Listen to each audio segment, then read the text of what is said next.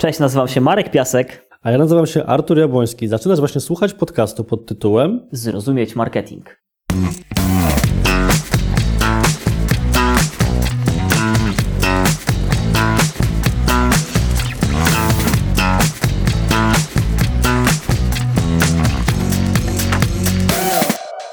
Dzisiaj będziemy mówili o temacie, jakie treści czyli jakie wartościowe treści, co po stronie content marketingu umieszczać, planować na jednym z czterech elementów lejka marketingowo-sprzedażowego.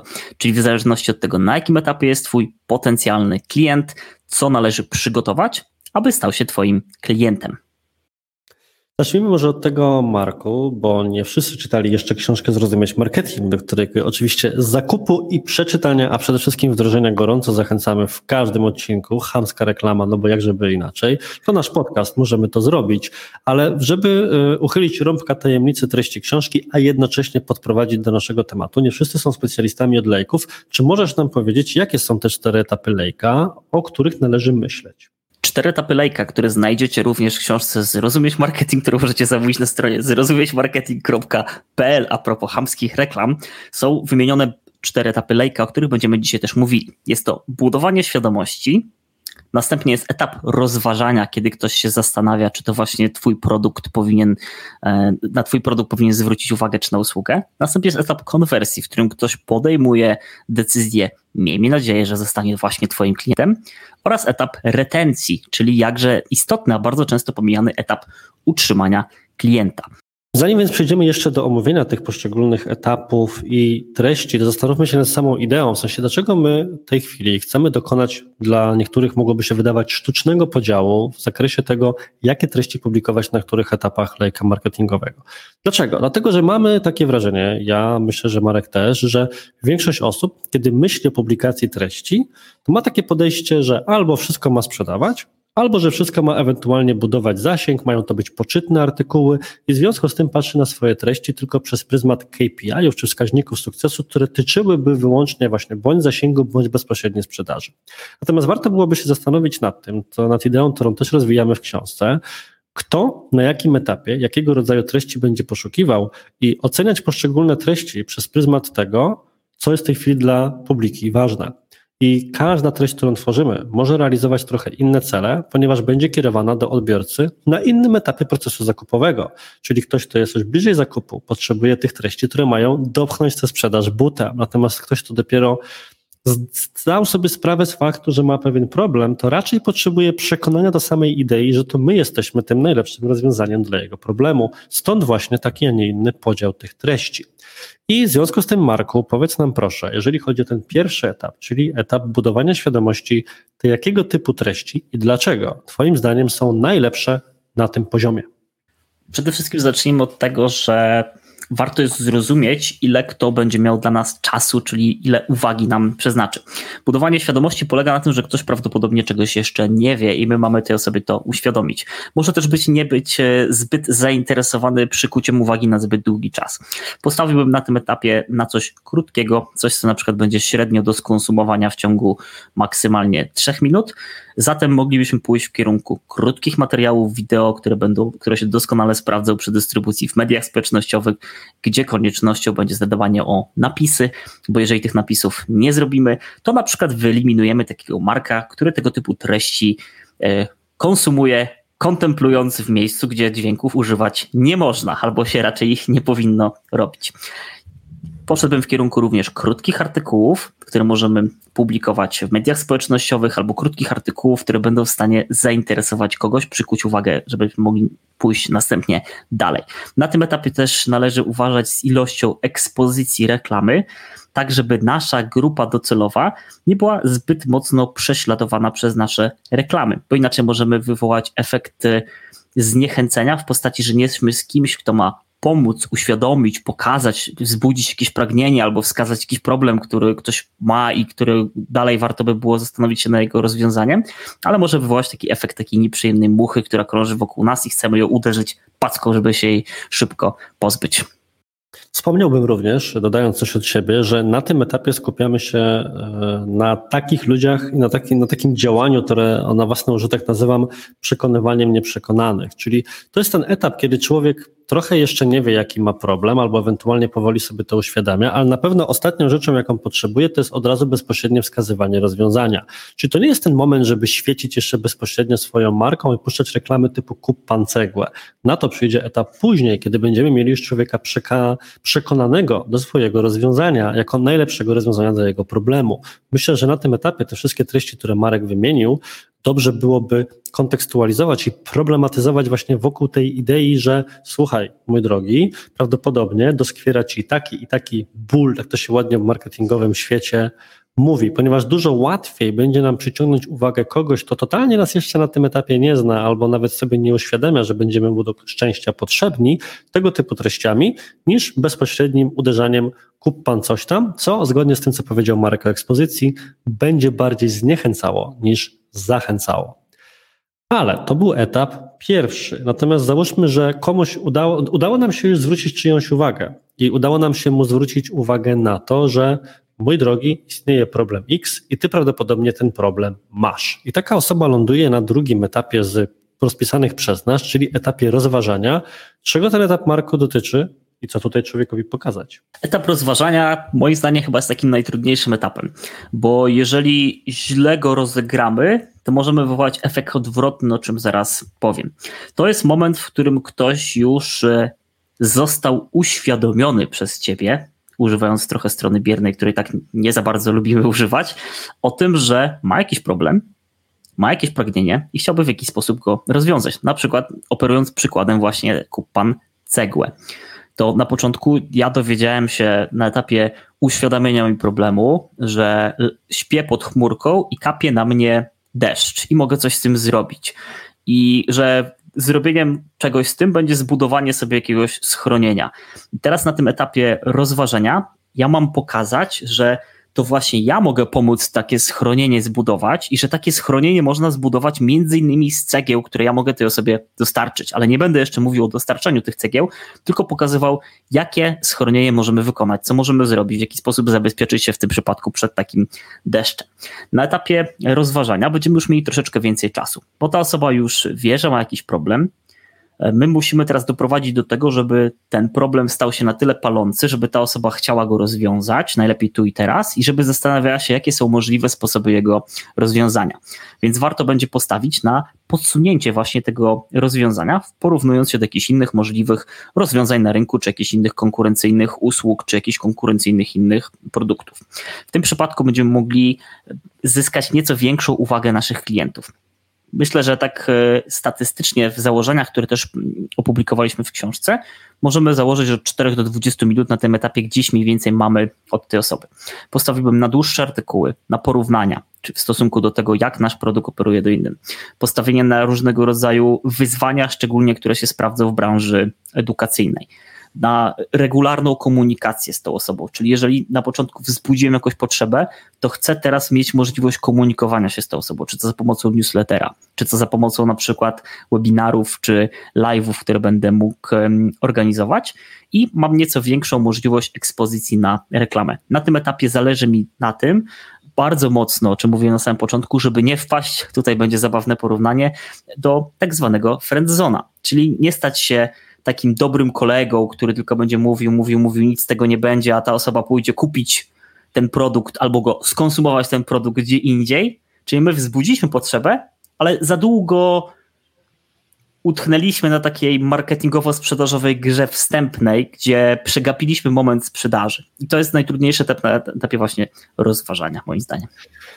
Tak, i to myślę, że to się bardzo fajnie wiąże z tym, co chciałem tylko dopowiedzieć, że etap rozważania z mojej perspektywy to jest taki etap, gdzie powinno się zacząć od edukowania klienta na zasadzie pokazania mu, świat jest skomplikowany, bo pierwszy etap uświadomił ci, że jest problem. Teraz wydaje się, że na problem powinno się poszukiwać najprostszego rozwiązania, a naszym celem jest pokazać człowiekowi, że słuchaj, to nie jest takie proste, jak ci się wydaje. Załóżmy na przykład, że ktoś chciałby. Mm, znaleźć agencję marketingową, coś z naszego świata.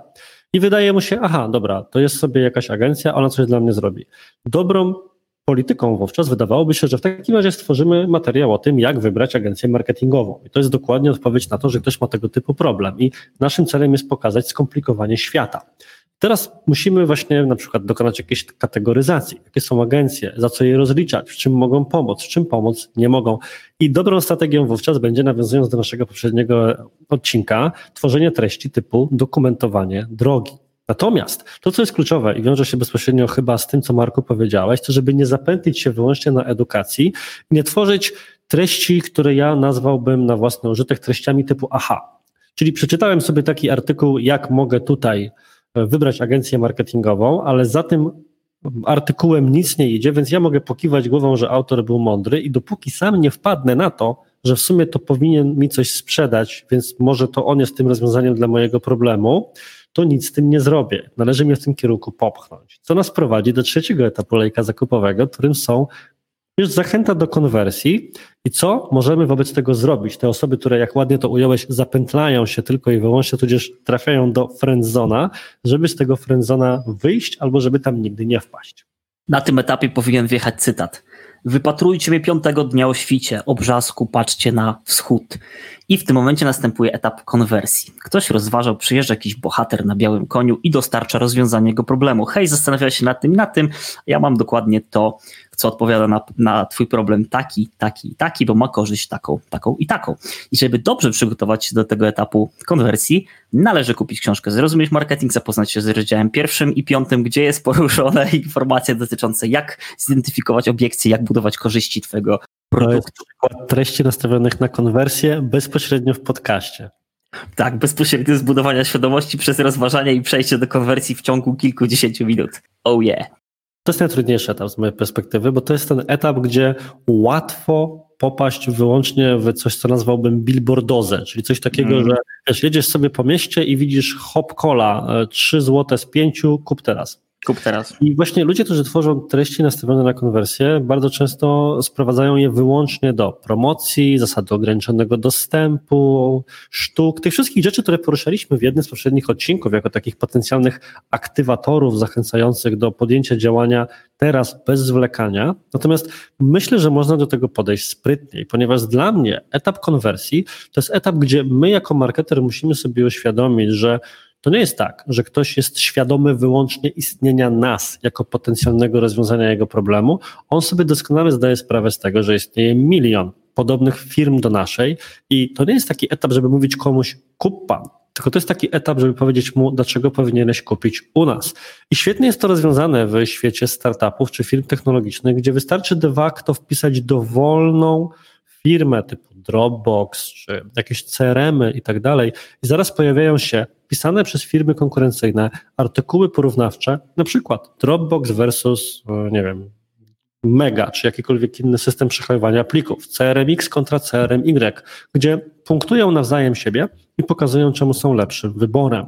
Podobnie w kontekście tej naszej agencji marketingowej, dana agencja mogłaby napisać, dlaczego to właśnie od niej należałoby kupić, co sprowadza się do wątku, jakie masz wartości dodane. I to jest ta perspektywa, która moim zdaniem jako jedna jest tym elementem, który może przekonać potencjalnego klienta na tym etapie do zdecydowania się akurat na nas, a co jeszcze takiego można by było publikować wobec tego marku? Co by można było publikować? Dodałbym tutaj jeszcze, że warto budować wokół Uzupełnienia zdania, czyli o którym ty powiedziałeś, żeby postawić na te nasze USP, takie unikalne wartości naszego produktu, czy naszej usługi, 1, 2, 3, 4 takie rzeczy, które nas wyróżniają od e, konkurencji.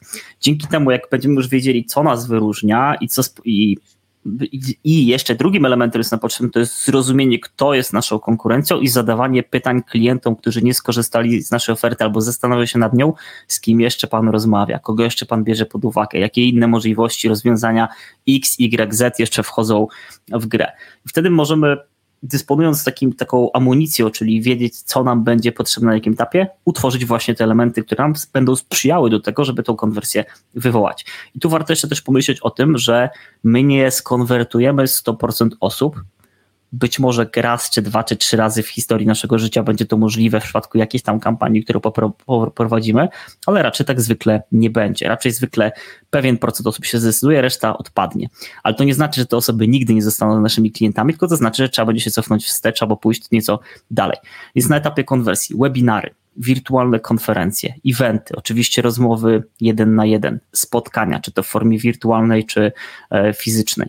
Również e, kursy, które mogą być udostępnione, czy to w formie płatnej już na tym etapie, czy możemy coś mniejszego zaproponować, co nam pozwoli lepiej aktywować tego klienta, albo kursy, czy materiały edukacyjne w formie bezpłatnej, ale jakieś szersze, które konkretnie pokazują naszą metodologię. Studia przypadków, jak pomogliśmy naszemu klientowi, odnosząc się też do dokumentowania naszych rezultatów jakie rezultaty osiągnęli nasi klienci. Jeżeli doprowadzimy do tego, że będziemy wiedzieli na etapie wcześniejszym świadomości rozważania, co to jest za osoba, ona ma, jakie ona ma bolączki i na przykład nasz produkt czy nasza usługa jest bardzo mocno skupiona w tym momencie na jakiejś konkretnej niszy, to jest wielce prawdopodobne, że jak pokażemy jeden, dwa, trzy studia przypadków, wyników, co zrobiliśmy dla podobnych klientów, to dużo łatwiej będzie tej osobie po drugiej stronie podjąć decyzję, gdyż nie będzie się bała, że trafi na osobę, która będzie eksperymentować na niej, tylko jest to już powtarzalny proces, sprawdzi się kilkukrotnie przy tego typu klientach jak ty, więc wszelkie przesłanki wskazują na to, że warto jest z tego skorzystać. To jest myślę najcenniejsza myśl z tym związana, że rzeczywiście warto postawić się w butach kogoś, kto patrzy na potencjalnego dostawcę usługi czy produktu i myśli jedną rzecz, czy ludzie tacy jak ja, firmy takie jak ja, bądź firmy, bądź ludzie tacy, jakimi chciałbym być, którym chciałbym dorównać, korzystają z tego rozwiązania. Więc jeżeli jesteś firmą dostarczającą rozwiązania dla branży X, nie ma dla ciebie lepszej treści promocyjnej niż pokazywanie, jak osiągnąłeś takie wyniki dla firm z branży X. Natomiast nie wszyscy od razu, bo być może niektórzy startują z tego typu biznesem, będą mieli możliwość publikacji takich treści, bo tych studiów w przypadku jeszcze nie będą mieć. Albo są takie branże, w których umówmy się, nawet chowa się kontraktorów, z którymi się pracuje, żeby konkurencja się tam przypadkiem nie odezwała. Takie rzeczy też się zdarzają. I wówczas wjeżdża na białym koniu to, co Marek już wspomniał co nawiązuje do naszych poprzednich odcinków, strategia dokumentowania drogi, ponieważ ja mogę pokazywać w ramach tej dokumentacji zarówno swoje wyniki, ale mogę pokazywać również proces. I o ile oczywiście wyniki są tym, co przekonuje najbardziej, to nie należy lekceważyć tego, że ktoś to pokazuje how the sausage is made, mówiąc, e, mówiąc po brytyjsku, to to jest też ta osoba, która wygrywa, bo wszyscy inni będą mówili, że coś robią, ale nie będą mówili, jak to robią. A jeżeli ktoś odsłoni przed tobą cały swój proces, to to również ma bardzo dużą siłę perswazyjną w zakresie skłaniania do skorzystania akurat z twojej oferty. Ale konwersja to nie koniec. To, że doszliśmy do etapu, gdzie ktoś już coś kupił, nie wystarczy. Jest jeszcze ten etap ostatni, o którym wspomniałeś, Marku, czyli etap retencji. Czym on jest dla przypomnienia, bo trochę już mówimy i komuś to omówienie etapu Flake'a z samego początku mogło w międzyczasie uciec, albo nie wiem, ktoś zatrąbił nie do końca usłyszał. I co wówczas publikować na tym etapie?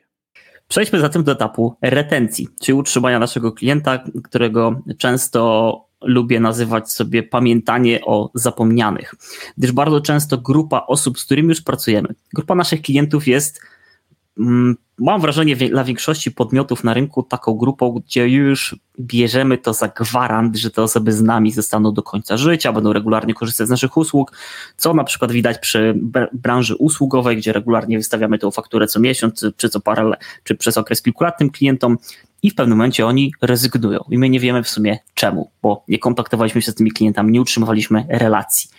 Tak jak ważny jest budżet na nowych klientów, tak dla niej jest istotny budżet na obecnych klientów, czyli żeby czas nie tylko naszego zespołu wsparcia, nie tylko osób, które realizują te zadania, czyli wysyłają produkty, obsługują klientów.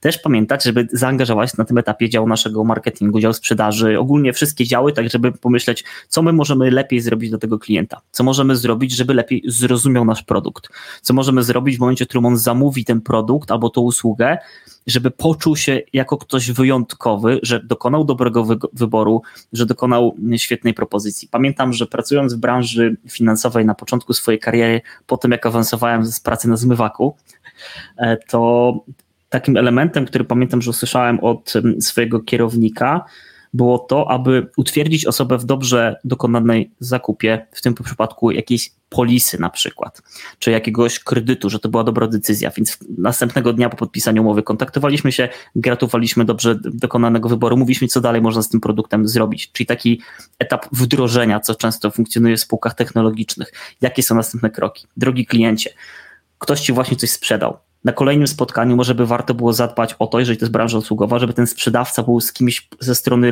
realizującej, żeby przekazać ten taki zbudowany mm, wizerunek, utrzymać go, tej firmy, to jak pokazaliśmy, kim jesteśmy i dowieść na, na tym spotkaniu, żeby to było spełnione, a zarazem tą relację, która została zbudowana, przenieść na tą osobę po drugiej stronie, dzięki czemu ten sprzedawca będzie miał mniej roboty, żeby cały czas kontaktować się z tym klientem, a zespół realizacji od razu wjedzie na tym białym koniu, który jest chyba takim motywem przewodnim tego odcinka i ten klient poczuje, że na takim czerwonym dywanie wchodzi odebrać swoją paczkę, którą właśnie trzyma od kuriera czy od paczkomatu ze swoją wymarzoną przesyłką. To jest ten efekt wow, który wywołuje nasz produkt w momencie, w którym go otwieramy, tam się w środku znajduje coś ciekawego. To jest jakiś bonus dodatkowy, który komuś dajemy.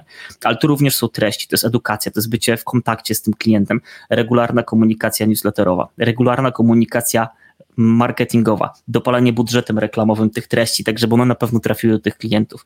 To będą inne treści, to będą treści związane z tym, jak wykorzystać ten produkt, jak go używać, jaka to jest usługa, bardziej zaawansowane treści związane z tym, na przykład w jaki sposób korzystać z tego oprogramowania, czyli co jeszcze możemy dla ciebie zrobić. To są takie małe elementy, jak na przykład stosują e, doradcy podatkowi czy biura rachunkowe, że nie jesteś takim trybikiem, który tylko jest liczone są faktury, tylko na przykład raz w miesiącu ktoś się z tobą kontaktuje i rekomenduje ci, co masz zrobić w przyszłym miesiącu, żeby zapłacić mniej mniejszy podatek zgodnie z literą prawa, bądź co możesz zrobić, aby inaczej kwalifikować swoje koszty czy cokolwiek innego, co masz w firmie. To są też e, prace, które może wykonywać właśnie obsługująca cię na przykład agencja marketingowa, która nie tylko realizuje to, co ty chcesz, ale też wychodzi z nowymi pomysłami. Co jeszcze możemy dla ciebie zrobić? Możemy zrobić to, to i to, bo widzimy, że na rynku takie i takie rzeczy działają. I to jest myślę najważniejszy wątek i bardzo się cieszę, że ująłeś to właśnie w ten sposób, bo to pokazuje, że treści, o których mówimy, to nie jest tylko treści w rozumieniu, co tu będziemy sobie publikować w naszych kanałach marketingowych, ale to jest również treść w rozumieniu substancja, w rozumieniu podstawa naszej pracy. To jest to ładne przenikanie się marketingu z poziomem produktu, czyli tym klasycznie dobrze pojętym marketingiem, gdzie to, co uważamy za marketing, to również jest na przykład pewne uprocesowianie naszych działań, czy wiąże się to z tymi rzeczami. Podsumowując więc, na każdym etapie lejka sprzedażowego będziemy publikowali trochę inne treści w trochę inny sposób do naszej grupy docelowej, ponieważ naszym celem jest przekonać do swojego rozwiązania, pokazać, dlaczego to my jesteśmy tym najlepszym rozwiązaniem, a następnie ten etap niestety nadal szalenie zapominany w firmach, zadbać o tę osobę, która już się zdecydowała, żeby akurat z nami się rozwijać. Zaoferować jej zarówno w pomoc w zrozumieniu, jak możemy jej pomóc, czyli odpowiedni onboarding, jak to się ładnie mówi na zachodzie, jak i również pokazać jej, w jakim kierunku naszą relację można pchnąć dalej. To, co ja na przykład bardzo lubię robić, to lubię puszczać reklamy danego produktu bądź usługi na osoby, które już z niej skorzystały, z prośbą o zostawianie na przykład rekomendacji czy opinii, no bo to pomaga iść dalej. Jeżeli ktoś uważa, że nie jest to rzecz, którą warto byłoby robić, to niech pomyśli o tym w ten sposób, że każdy potencjalny klient może przynieść Ci jeszcze jednego klienta pod warunkiem, że o niego zadbasz. Plus, że koszt utrzymania obecnego klienta już pozyskanego jest statystycznie kilkakrotnie mniejszy niż koszt pozyskania nowego klienta, co jest więc prostsze i na czym powinieneś się wobec tego skupiać? Zostawiam to do rozważenia. I z mojej strony to wszystko, a więc pytanie, czy Marku chciałbyś tutaj na koniec coś jeszcze naszym słuchaczom dodać? Wypatrujcie nas piątego dnia o świcie. O przasku patrzcie na wschód. Oj, czuję, że każdy z odcinków będzie miał jakiś leitmotiv. Były odcinki, w którym ciągle mieliśmy dygresję za dygresją, zmienialiśmy pierwotny temat, a tym razem będzie to biały koń i bynajmniej nie jest to książę na białym koniu, nie w tym konkretnym przypadku. Także moi drodzy, bardzo dziękujemy Was za wysłuchanie kolejnego odcinka podcastu Zrozumieć Marketing i zachęcamy do subskrypcji oraz wysłuchania nas również w kolejnych tygodniach. Cześć! Czołem!